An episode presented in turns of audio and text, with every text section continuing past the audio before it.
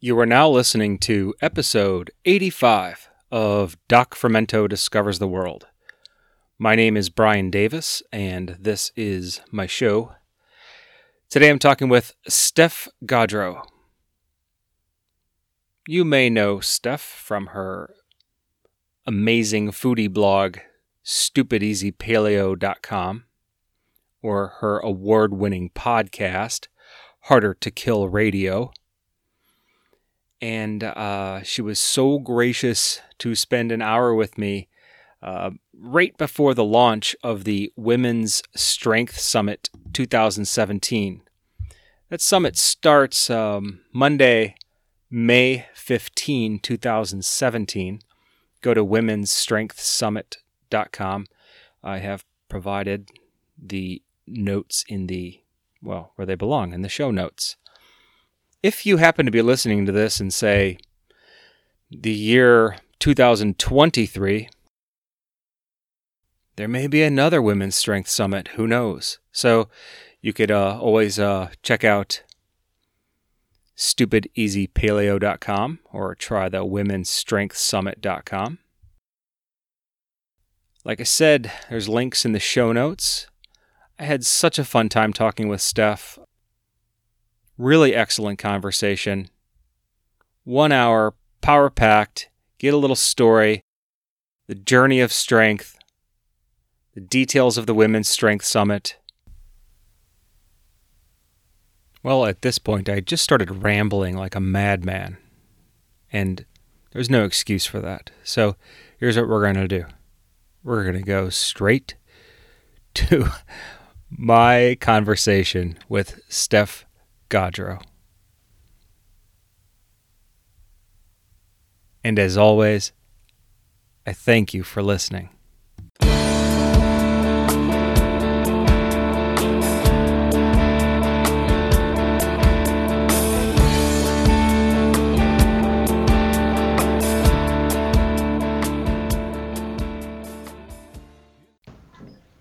Hello. Hello. How are you? Steph Gaudreau. That is what they call me. Yes. Wow. Hi. How you doing? I'm good. I'm good. Good. It's so good to talk to you.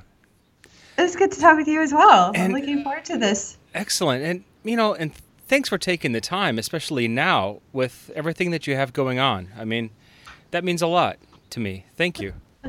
You're welcome. It's my pleasure. It's nice to um actually just sit down and talk to people sometimes. I was going to say, yeah, maybe maybe this is like you just taking a break from from all the madness. yeah, instead of sort of shouting into social media all day long, I can actually have a conversation Oh, with somebody. real. Yeah. Ouch. Yeah. I have uh, been keeping up a little bit on uh, what's going on there, or what what transpired in the past week or two, and some interesting stuff. Crazy banana pants. Yeah. That's what I call it. right. Hey, so um, let let's just start with one thing, and let's try to uh, tell the story about um, the Women's Strength Summit, yeah. and um, It- it's like happening like right now. So I'm gonna get this up there so that it'll it'll be in time. I hope. Thanks. That's awesome. I'd appreciate that. Yeah, the summit. Oh wow. How how far back shall we go?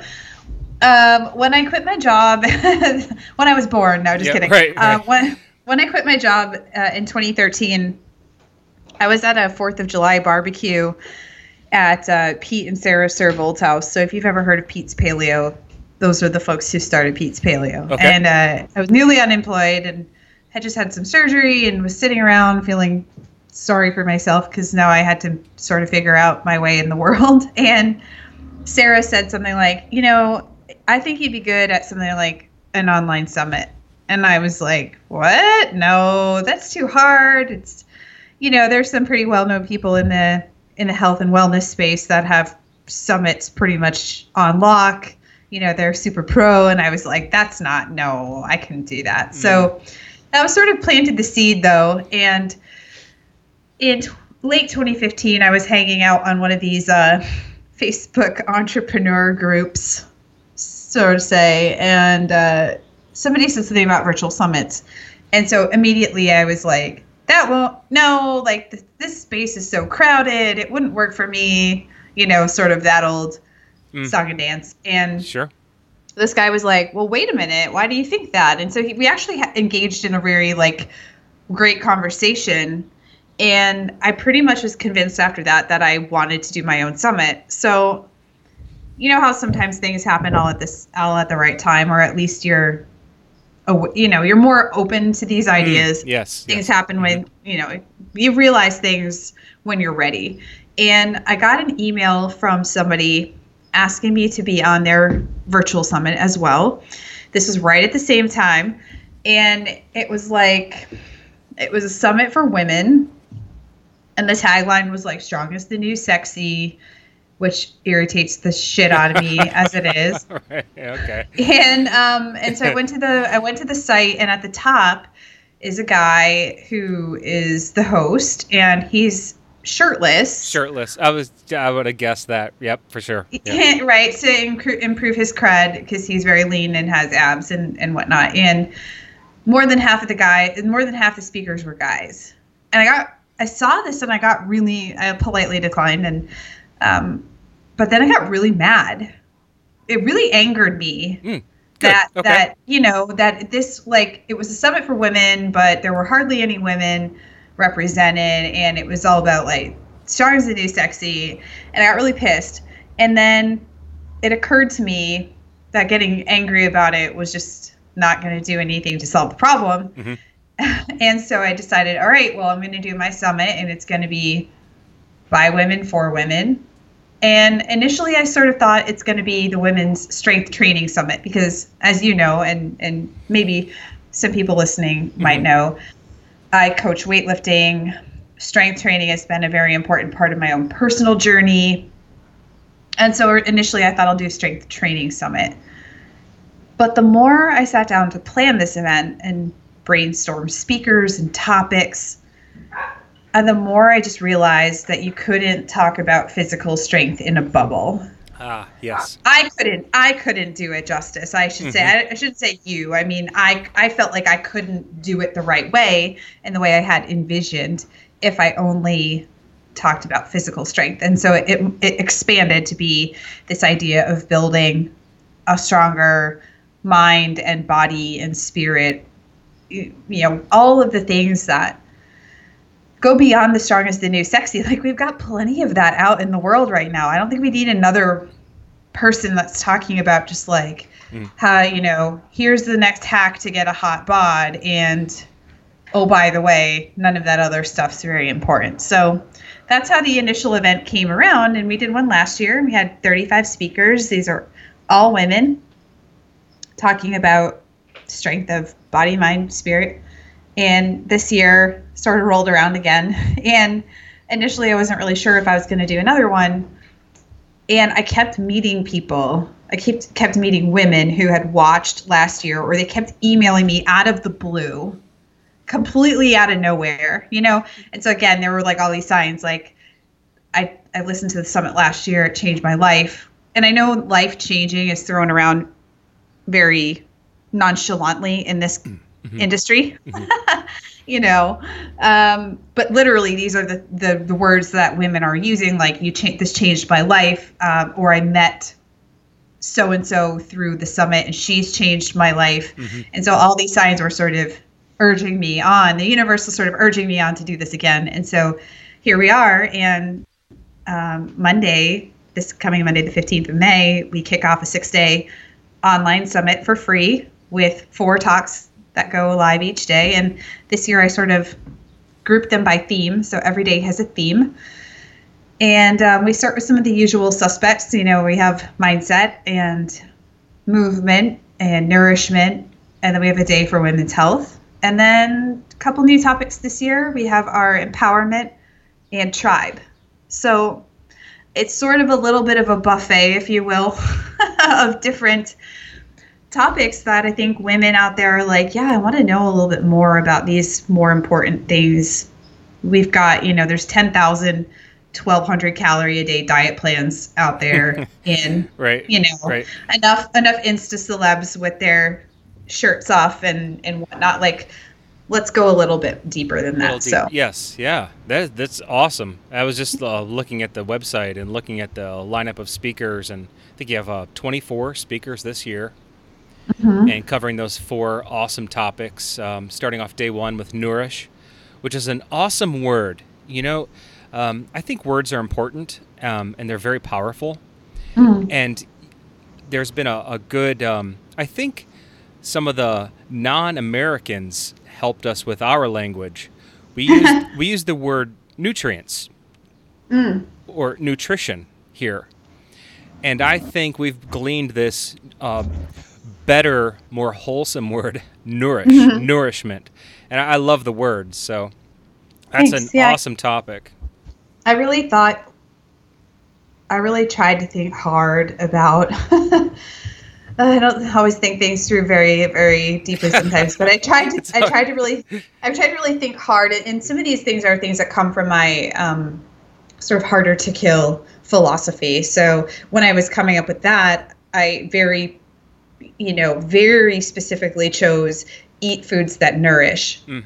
um, strengthen your body, recharge your energy, and you know, master your mindset. That's those, those are sort of the the guiding principles of of that main philosophy and then expanded it a little bit to empowerment and tribe. But I think uh, nutrition is so sounds so clinical and you know it's very important to me that we also pay credence to the fact that it's not just what we eat it's how we eat it mm-hmm.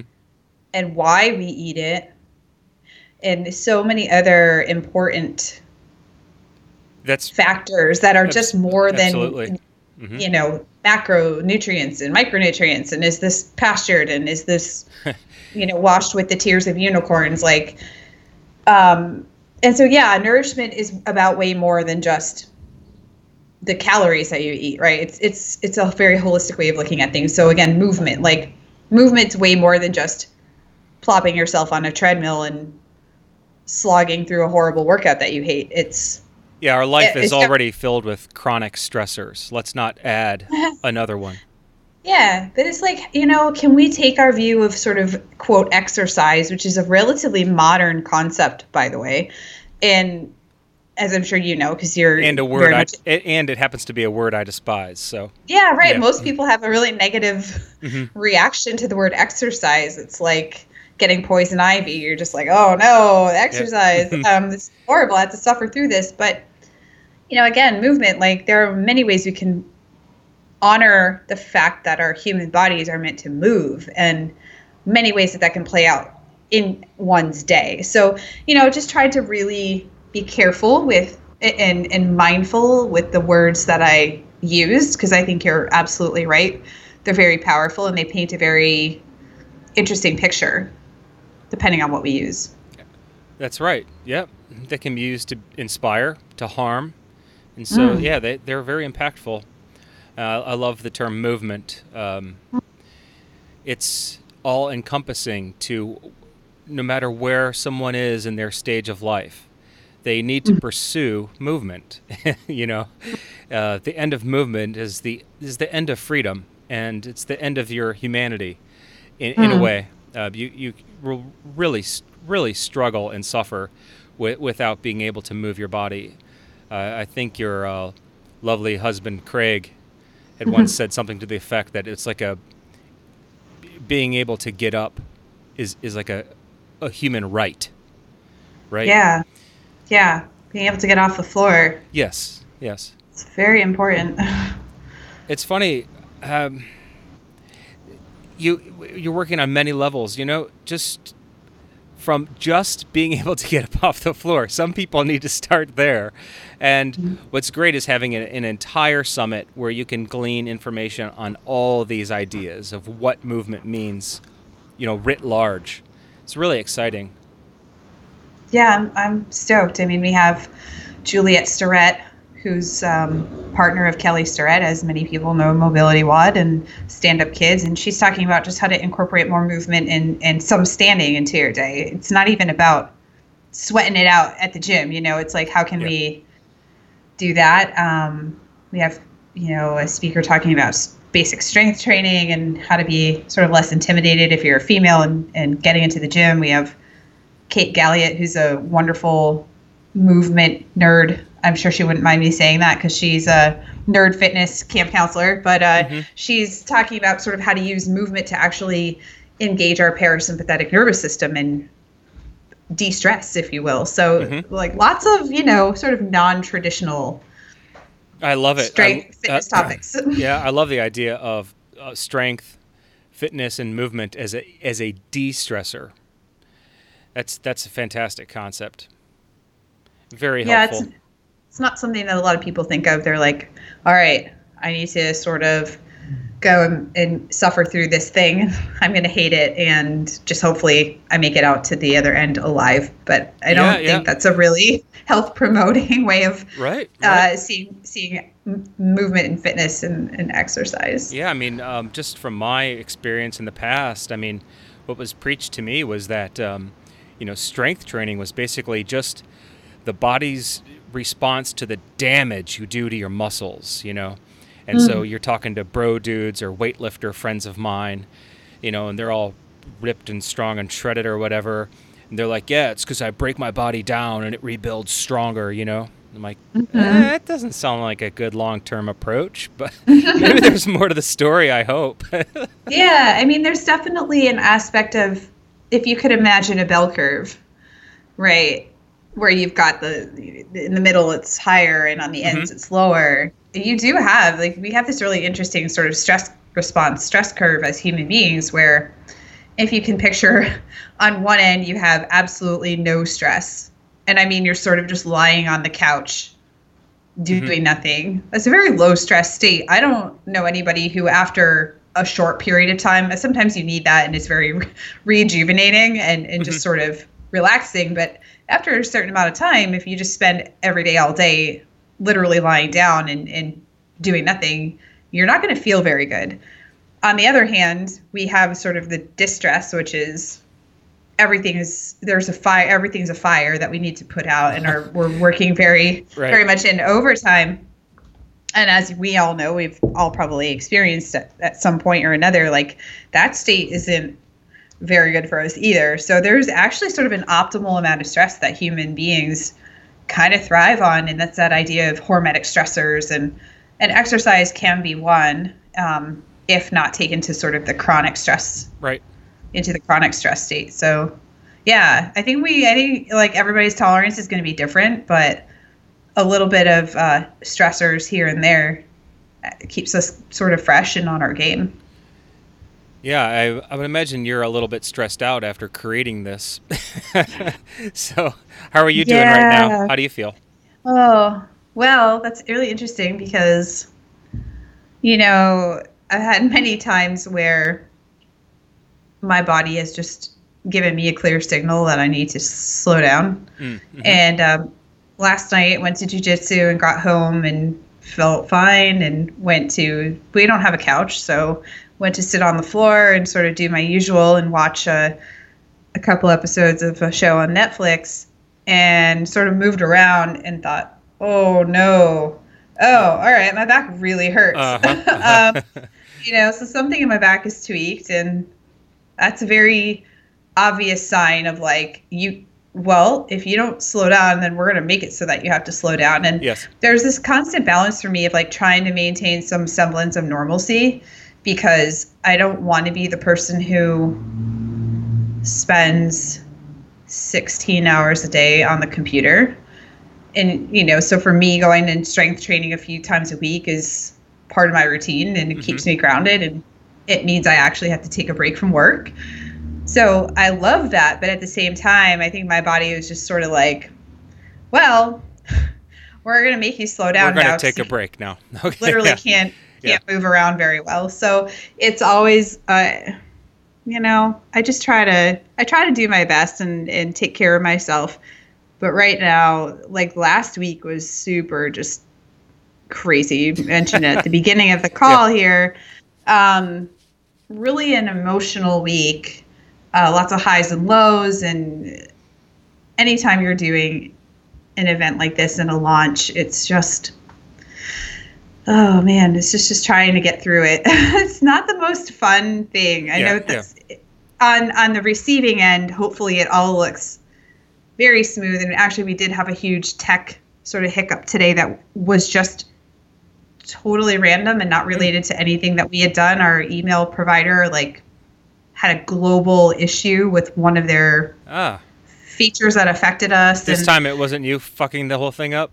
no, no, no. That was the other thing that happened. I actually sort of uh, updated my a plugin on the website, and it crashed the whole website like a day before we were going to launch it. But Mhm. you know, always back up, kids. I guess that's the uh, Absolutely. you know. So I had a backup there, but yeah. So you just sort of had to roll with the punches, and hopefully it, it, it all looks smooth and, and put together on on one side. But over here, we sort of go in waves and fits and waves, and sometimes it's just so busy, and other times um, check out for a little bit and Well, good go for sit you. outside or Yeah. whatever. Tend those bees. yeah, yeah. It was uh, my favorite podcast episode of yours. Was the Hive Mind podcast the- about the Hive. It was just some lovely storytelling and great information about bees. It, it was really remarkable. Thanks. I, you know, anybody that'll sort of s- stand there for more than five minutes, eventually, if they ask me about bees, they're probably regretful because just launch into like a lesson about beekeeping and bees and why they're amazing. But I think that's part of my uh, advocacy and spreading the word and just trying to educate people a little bit and make people more aware of what's going on. yeah, yeah. So, yeah. So let's dive into your journey a little bit. Um, I'm from what I've gleaned, um, listening to you over the years. Uh, it seems like you you weren't always uh, a strength coach and strength minded. You seem to have gone through some some struggles yourself and different paths. You want to cover a little bit of that?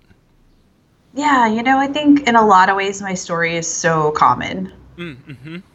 It really is. I, I mean, once you start talking with people, and if, you know, at least in my experience, if I open up about things that have happened to me, then almost 100% of the time somebody's like, oh my gosh, something so similar like that happened to me. And then all of a sudden we've, you know, we've become, we've like bonded, Bonded, over, yes. Mhm. over that, you know, that human experience of, of pain and suffering and triumph and Mhm. a community and connection and all the things that we know are really important. But, you know, in a lot of ways, I grew up really sort of um, lower middle class kid to divorced parents. And I grew up in the Northeast. So, Massachusetts is where I spent the first quarter century of my life and was pretty close to my grandparents and you know was interested in sports growing up but i was also sort of like the, the chubby kid. Mhm. um, you know and, and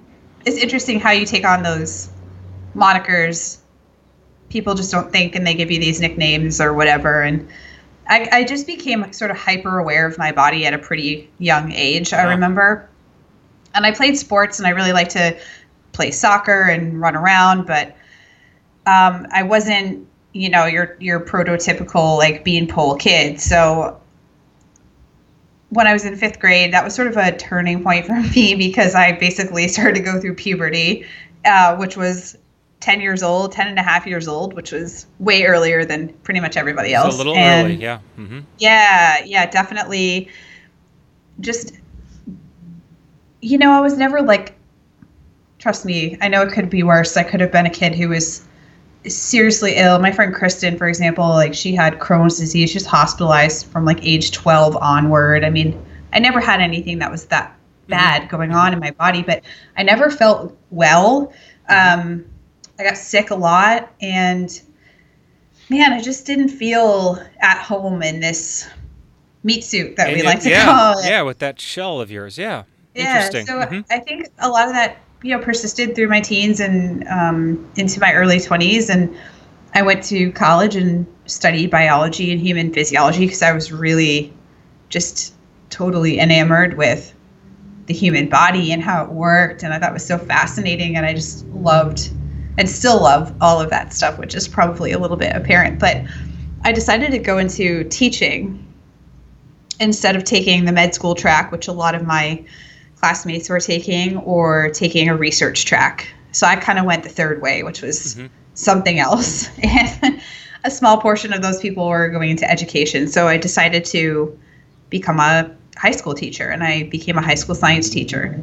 So I did that for 12 years before I quit. But, you know, throughout that whole time, again, I sort of struggled with my self image and not feeling like I fit in um, anywhere and just never feeling comfortable in my skin, mm. all these weird health issues. I mean, terrible energy levels, um, digestive problems, bad, you know, acne. Mm-hmm. I mean, you name it. Like, huh. again, not not so uncommon, really. And pretty much went on every diet I could find and had about a 10 to 12 year period where I just was like consistently on quote on a diet, you know, mm-hmm. like on some Herculean quest to continue to lose body mass. I guess um, I was never I was never light enough. I was never skinny enough. My legs were never small enough. And um, when I was in my early 20s, I found mountain biking, and I started getting into that. And it was a great, convenient reason to try to make myself even smaller. Ah, lightness, lightness. Yeah. yeah, yeah. Power to weight ratio. Can you be the lightest you can be and yet be the most powerful so you can get up hills faster? So I sort of, it was a great way for me to indulge ah. all all of the um this is a great approach yes i'm right the, yeah the you're really patterns. speaking to me yes i hear yeah. you mm-hmm the body control, the um, the quest to be smaller, all that stuff. Was, you had to. You, yes. yes, and it was just so convenient that you picked that of all things. it was, and mm-hmm. mountain biking, for what it's worth, and cycling, I have. Through that, I met some wonderful people. I had some incredible experiences. I have seen some beautiful things, some beautiful places, and I've been around the world and on a bike, and it it was the best and the worst of all possible times. But in late 2009, I was sort of getting into the endurance side of mountain biking, which is again like let's spend six, eight, 12 plus hours on a bike. Mm. And in late 2009, my friends who I was doing a lot of riding with, they were like, um, we're going to do this thing called the paleo diet. And I was like, what is it? You know, I had never heard of this thing really. Okay. Uh-huh. A guy that I knew from the endurance world, his name's James. I still keep in touch with him, but he was like gluten free, and I thought that was the weirdest shit I had ever heard in my whole life.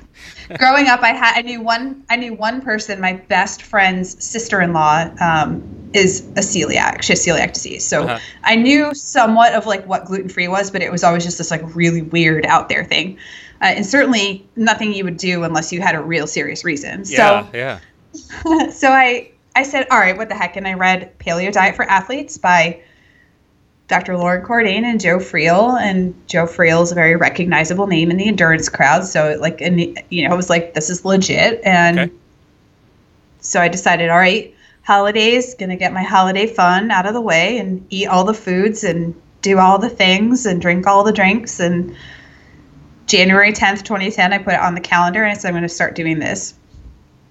And I took kind of a rip the band aid off approach in a lot of ways, which I don't recommend to most people mm-hmm. because at the time it was like me and, and my ex husband. We were both on the same page. We had no kids, mm-hmm. right? Like mm-hmm. yep. it was kind of the best scenario, um, and not yep. everybody has that. But strip it down, rebuild it.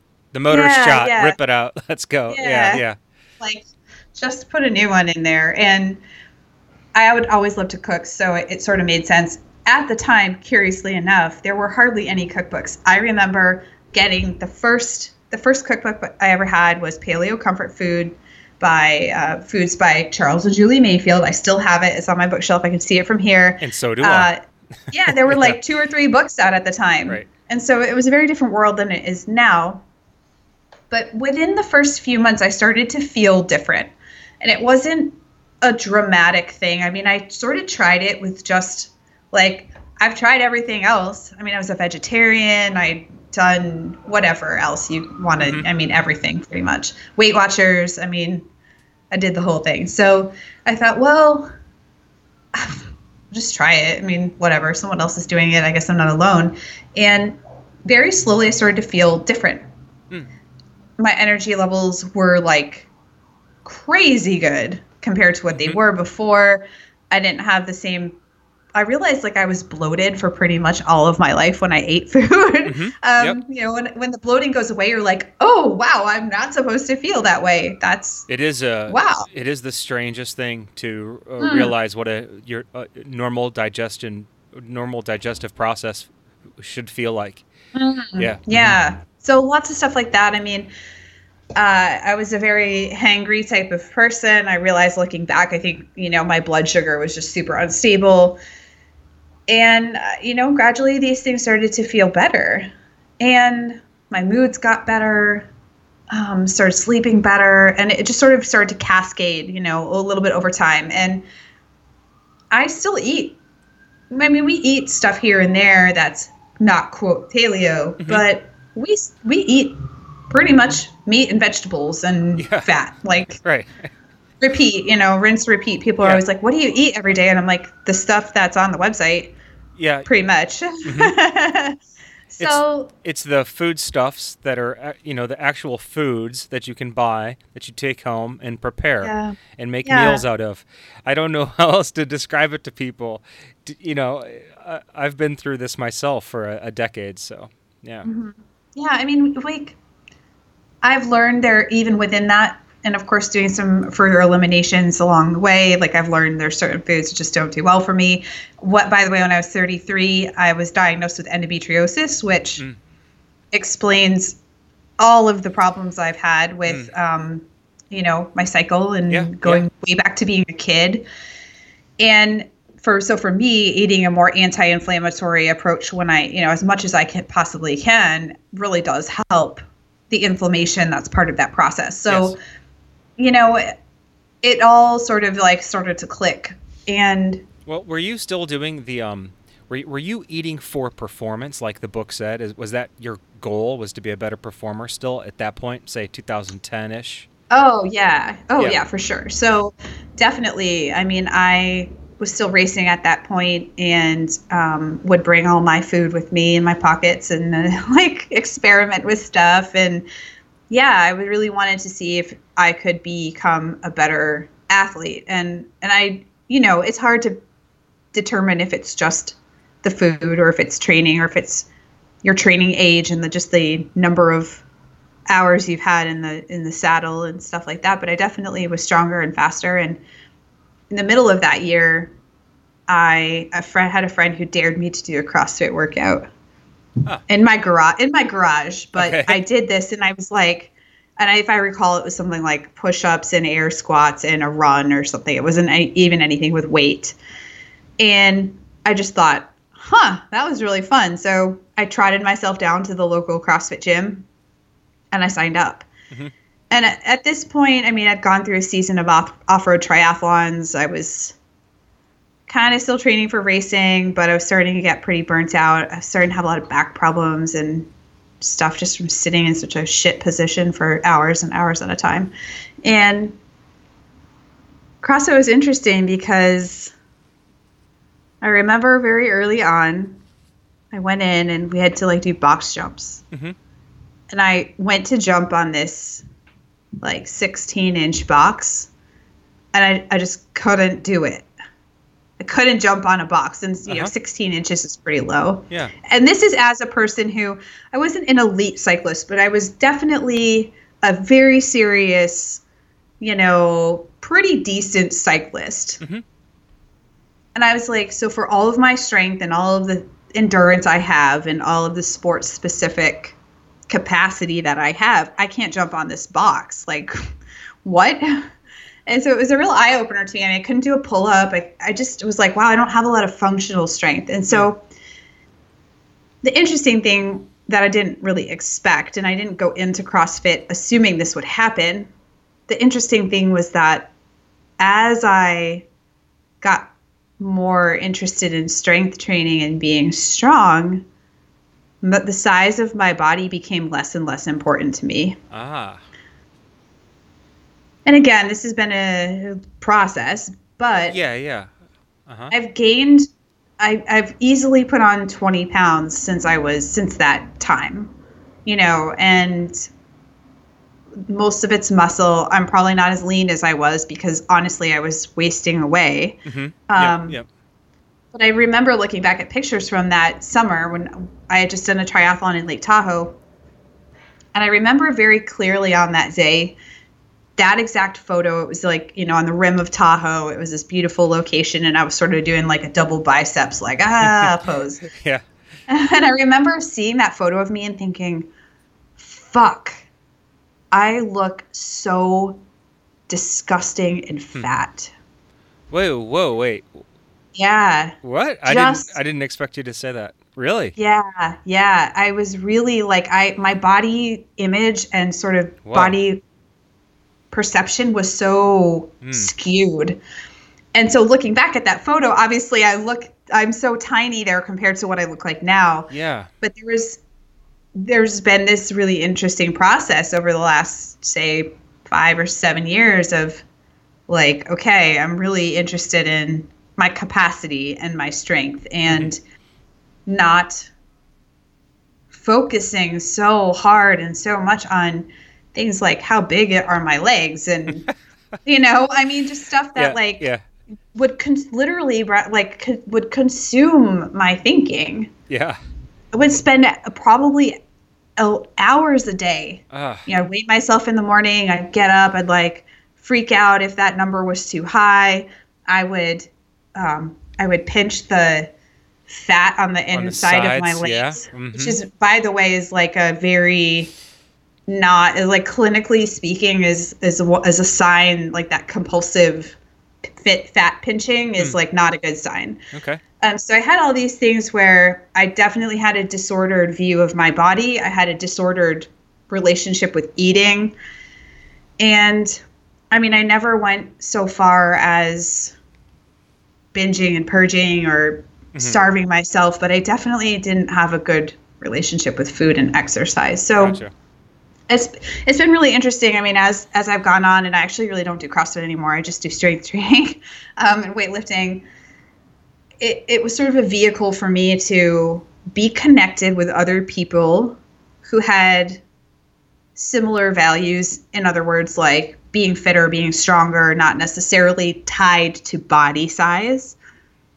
And gradually, I just sort of, very gradually, started to think, well, if I could be stronger, okay, I just got strong. Okay, I just PR, I just got stronger. Like I Mhm. feel good. I feel capable. Like if I could do this, what else could I do? Hmm. And so it became a very open-ended sort of thing, and honestly, not super purposeful. I didn't uh, like Yep. Steve Jobs always says, right? His famous quote: "You can connect the dots looking backwards," but looking back, it seems very clear. But at the time, I wasn't like, all right, now I'm going to go conquer my biggest challenges and do all this stuff. It was just sort of a very slow, gradual, quiet questioning of and, and curiosity almost like the feeling of lifting something that I never thought I could lift was just it, uh, like I mean dopamine like crazy, but then there's the community there too to sort of support that and it was just a really transformative time. Like that 2010 was just a huge year and I started I'd always liked I'd always loved to cook. I started putting recipes on my mountain biking blog, which I wish still existed because I would have loved to go back and see Uh-huh. all the photos photos I took and I used to ride everywhere with the camera and take pictures and write these long reports of all the things that I did on my bike and saw and anyway I I would cook fairly often and Mhm. would bring recipes to get-togethers and bike people would get together and have meals and after about a year and a half of that somebody who I don't remember who because I probably owe them like a huge debt of gratitude Hat and a, tip and a thank you. yeah. like send them a gift or something. Right. Um, you know, somebody said you should start a food blog, Okay. and that was it. And that just like that. Huh. So I did, and it was just a place to write my recipes so I didn't forget them and share them with my friends. And gradually over the the years, it, it started to morph, and people started to ask me, "How can I do paleo?" and "How do I make this happen in my life?" And right around the time I started the blog, I sort of went through this mindset program for CrossFit athletes at the time, and I, you know, wanted to be a better competitor and I knew my mindset wasn't great. Like I was just too hyper competitive and too mm. focused on everybody else. And so I was like, I need to have work to do here. And one of the interesting things that came out of that was that I was really unhappy with my career. Uh-huh. And that was sort of a wake up call for me because I thought, oh my gosh, like I have a master's degree in education. I like went through a special certification called National Board Certification. Like I could teach in 40 out of 50 states. Like Mhm. I did I started a program at my old school and invested a lot of, you know, time and effort into that and all of a sudden I was facing this huge realization that teaching just really didn't make me very happy. Mhm. But the the blog was just like an embryo. It wasn't even a thing. So it wasn't like, oh, I'm just going to leave and just do this. Uh-huh. So it took me about a year before I sort of figured out what I was going to do. And it grew, it started growing like 2012, 2013. And so I made a plan and I said, okay, last day of school in 2013, I'm going to leave. And um, I asked for a leave of absence so I could theoretically come back. So that was Mhm. sort of like my safety net. Gotcha. I didn't have to quit outright. Um, you know, I had to ask for permission to take leave, and if they said no, I was going to have to decide whether or not to Mm. quit outright. But I was lucky. The board let me leave for a year, no pay, no benefits, of course, and then they uh, they they cut me loose for a year. And at that point, I was like, all right, sink or swim. And here we are back around to that that Fourth of July barbecue where you know we were talking about that Okay. stuff. So Yeah. it um so that's sort of how it started and it's a true labor of love it's grown in ways that i couldn't have really predicted and my philosophy and what i teach and coach people with is not just food anymore i mean i think food is a gateway but i also Yes. you know the game trivial pursuit right Mm-hmm. you know how there's six little pie pieces of different colors that's the way i see health and wellness i guess well-being is like food is a Mhm. piece of the pie Gotcha. And it's a fun it's food is it can be really fun right it's Mhm. you can cook and learn new things and it's social and it's cultural and it's something we all have to do and yet it's not the only thing and so i i, Yeah. I try not to get people to get too freaked out about like oh well food's not the only thing so by the way if you're just coming off a standard american diet you need to change a b c Every x single thing, z yeah. yeah, Mhm. for me i know i think back to sort of my process like it was a very gradual thing the food came first yes but then it started to unfold into other things Yeah. and i think it's a very natural progression for a lot of people if they give it the time if they give themselves the grace to realize this isn't like a pass fail diet it's a way of living it's a way of That's right. choosing hmm. This is certain things over others right That's no right. i mean this you- is not the driver's test. You don't just get a pass fail and then everything's fine. It's a, it's a journey, and some are starting way behind, right? Yeah. And that's Yeah, okay. well, and the diet mentality. I mean, do we need like the diet mentality in this way of this lifestyle? Mhm. I don't think we do, really. And obviously, okay, like there's always an exception to the rule. There's always somebody who's going to have an allergy Yep. Yep. or somebody who's going to have an extreme food preference or the- whatever it is. The- and the great thing is, there are so many resources available to people with special needs now, dietary needs, uh, lifestyle, whatever, which, which is uh, excellent. You know. Yeah. So it's um a lot of what I do now is sort of getting people to take their own journey and take the principles but apply it to their lives in a way that makes sense. It's sustainable. It's something you could literally do forever. Mm-hmm. Um, and it's gonna it's gonna evolve as you evolve. It's gonna change as you change, and that's okay. But it's if we just approach any of this stuff like a strict diet, I'm like, what's the difference between this and doing the cabbage soup diet, other than right. you have more food options, I guess, right. you know? Yeah. Um, right. And I think I think about my grandmother who she was always sort of on Weight Watchers and mm. um, counting calories. And mm. I remember she used to have a little. It was a piece of cardboard. This is pre-internet, you guys. she had a piece of cardboard that would slide up and down in, in one piece of cardboard oh, yeah, inside yeah, another. Yeah. Uh huh. Had yeah, little right? windows in it, right? Yeah, little yep. windows, and you would sort of calculate your points. Oh dear lord. Right, Fuck. and so I, I Fuck that. But I, yeah, but I remember that. I remember uh, that dieting was it gives a thing. Me, I have stress in my shoulders when you say that. yeah, she was in her 60s. Mm-hmm. That's so unfair. You know, That's so unfair to her to be on a to, to be uh, on a diet. I yeah. think for her, what I, if I could turn time back and if I had known what I had known, I mean, autoimmunity runs in my mm. in my family on that side of the family. My grandmother had RA, her brother had gout. I have endo. I mean, there's mm-hmm. a, a, bunch of autoimmune shit that's on that side of my family. Yeah.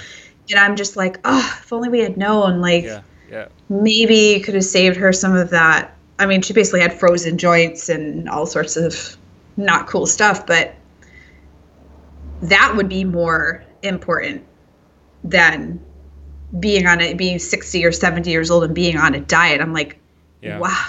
It just sort of blew my mind. So I, I, you know, diet mentality pervades so much stuff that we do. It's, you know, we talk about sort of like internalized misogyny and all these other other sort of like internalized things that we deal with in our lives. But mm-hmm. I think internalized, like this dieting culture, is a huge one. Like you look at the average, go into the average supermarket, which scares the shit out of me these days. Yes. And um, don't look at I'm the magazine rack. I'm looking at things yeah. from a marketing perspective, and I'm like okay. looking yeah. at this food item, guilt free. Mm-hmm. Mm-hmm. Right, like all of these messages, all of the food isms that are mm-hmm. like just be good. Don't be bad. Mm-hmm. You know, eat this and, and you'll be a good person. Mm-hmm.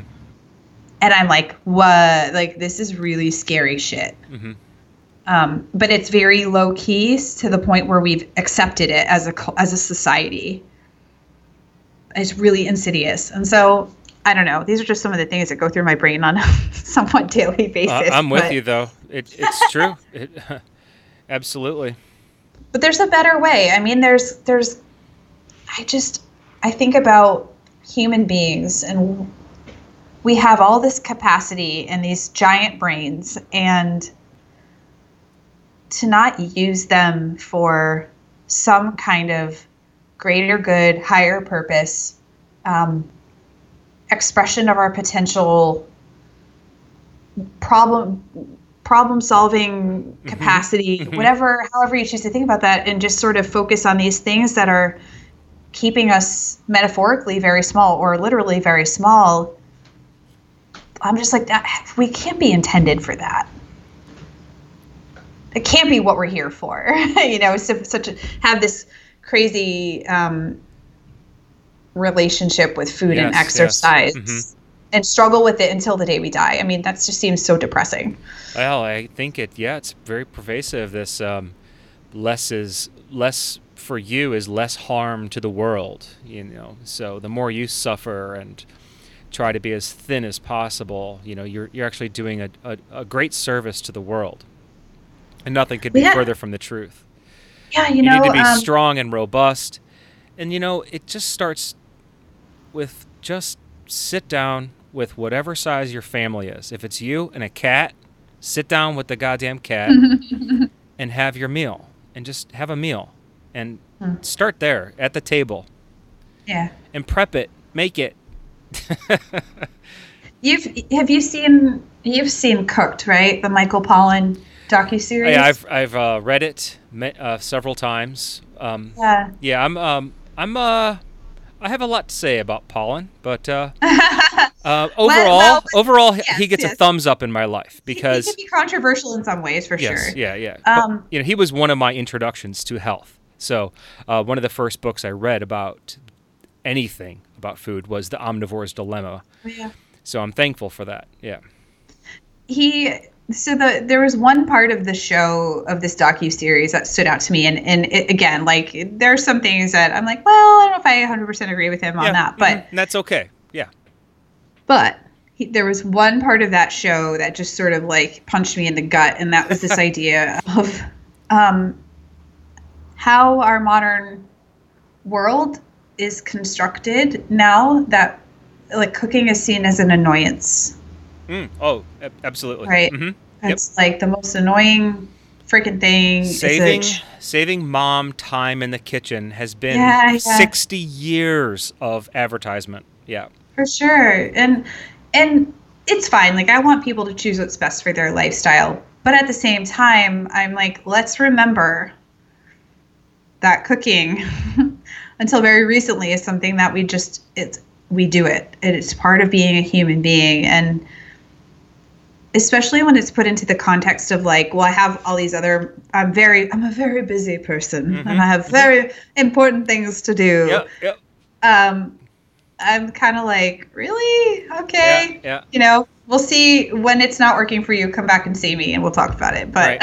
um yeah you have to let people make their own mistakes. Um but with that in mind i mean i think the more we outsource our cooking and the I mean we already outsource our food production, let's just be honest there, but the more we start to outsource our cooking mm-hmm. on top of that, I just think we slowly lose threads of the fabric of what makes us human and what connects us to each other and uh well I, I mean I mean you're talk about speaking to the choir. This is absolutely yeah. my thing. Culture uh, is food. They are the same word. Cultured mm. foods, fermented foods, mm-hmm. and culture.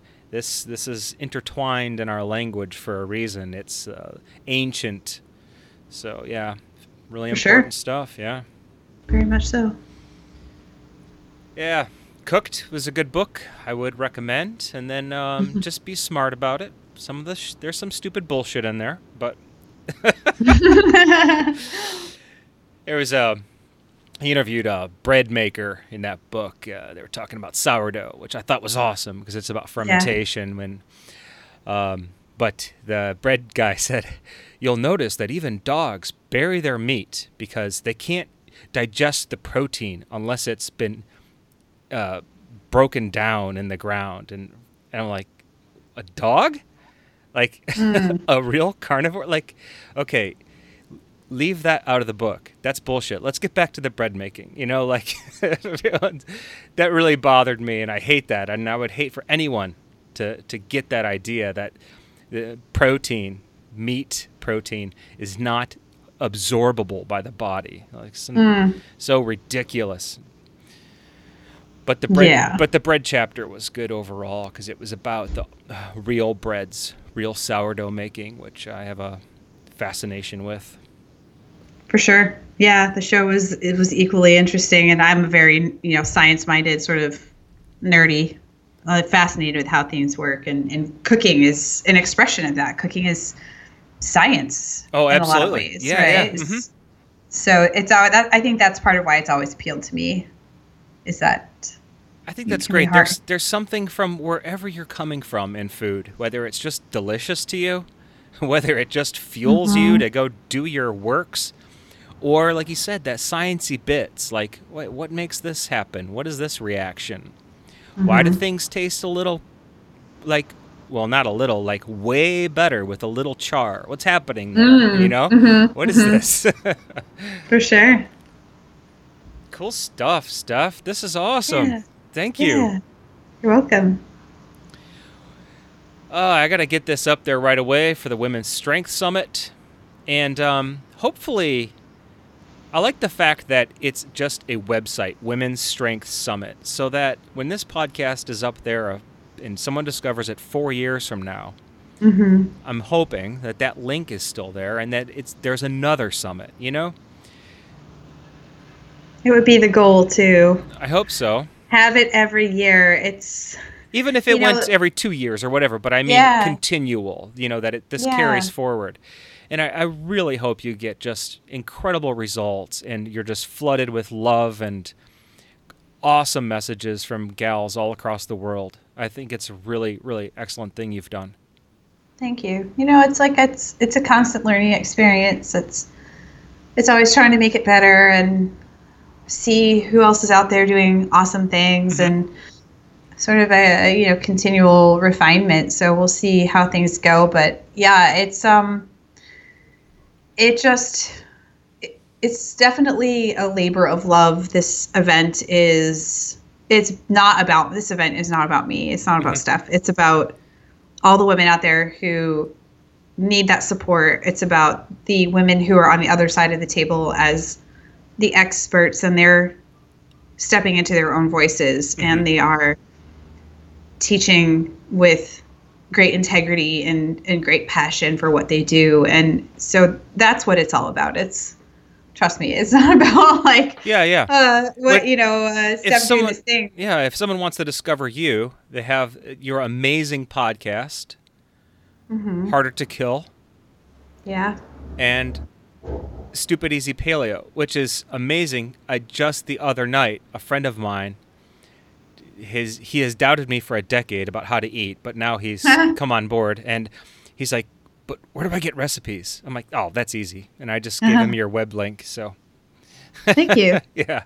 Yeah, it's crazy. I I my favorite, well, the most common place I think I meet people is in the supermarket, which probably isn't a surprise because uh, I'm there all the time. You're shopping. Shopping. Yeah. hmm Um, you know, whether it's making recipes or just shopping for us and I am continually meeting people out and about and it just um I have those moments too where they're like, you know, I use your recipes and I'm just like, oh, that's so sweet. Like, thank you for Yeah. because I love I love what I do, and Well, that's got to to feel know- yeah, that's got to feel great because you're impacting someone's really personal space and giving them Yeah. a better quality of life. yeah, it's it's always really cool to know that it's helping somebody.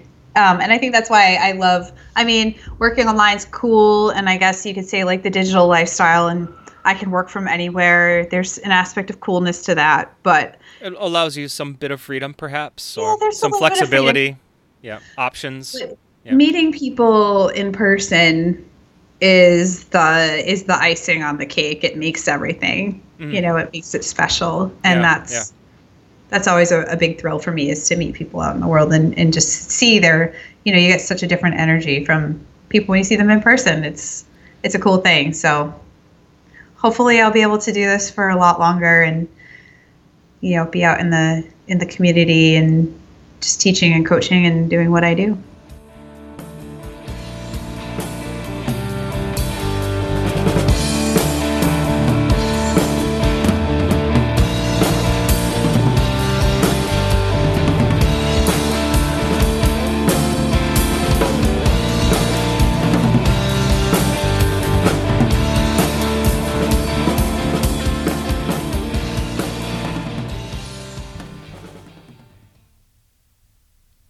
This point, you may be thinking, what, that's it?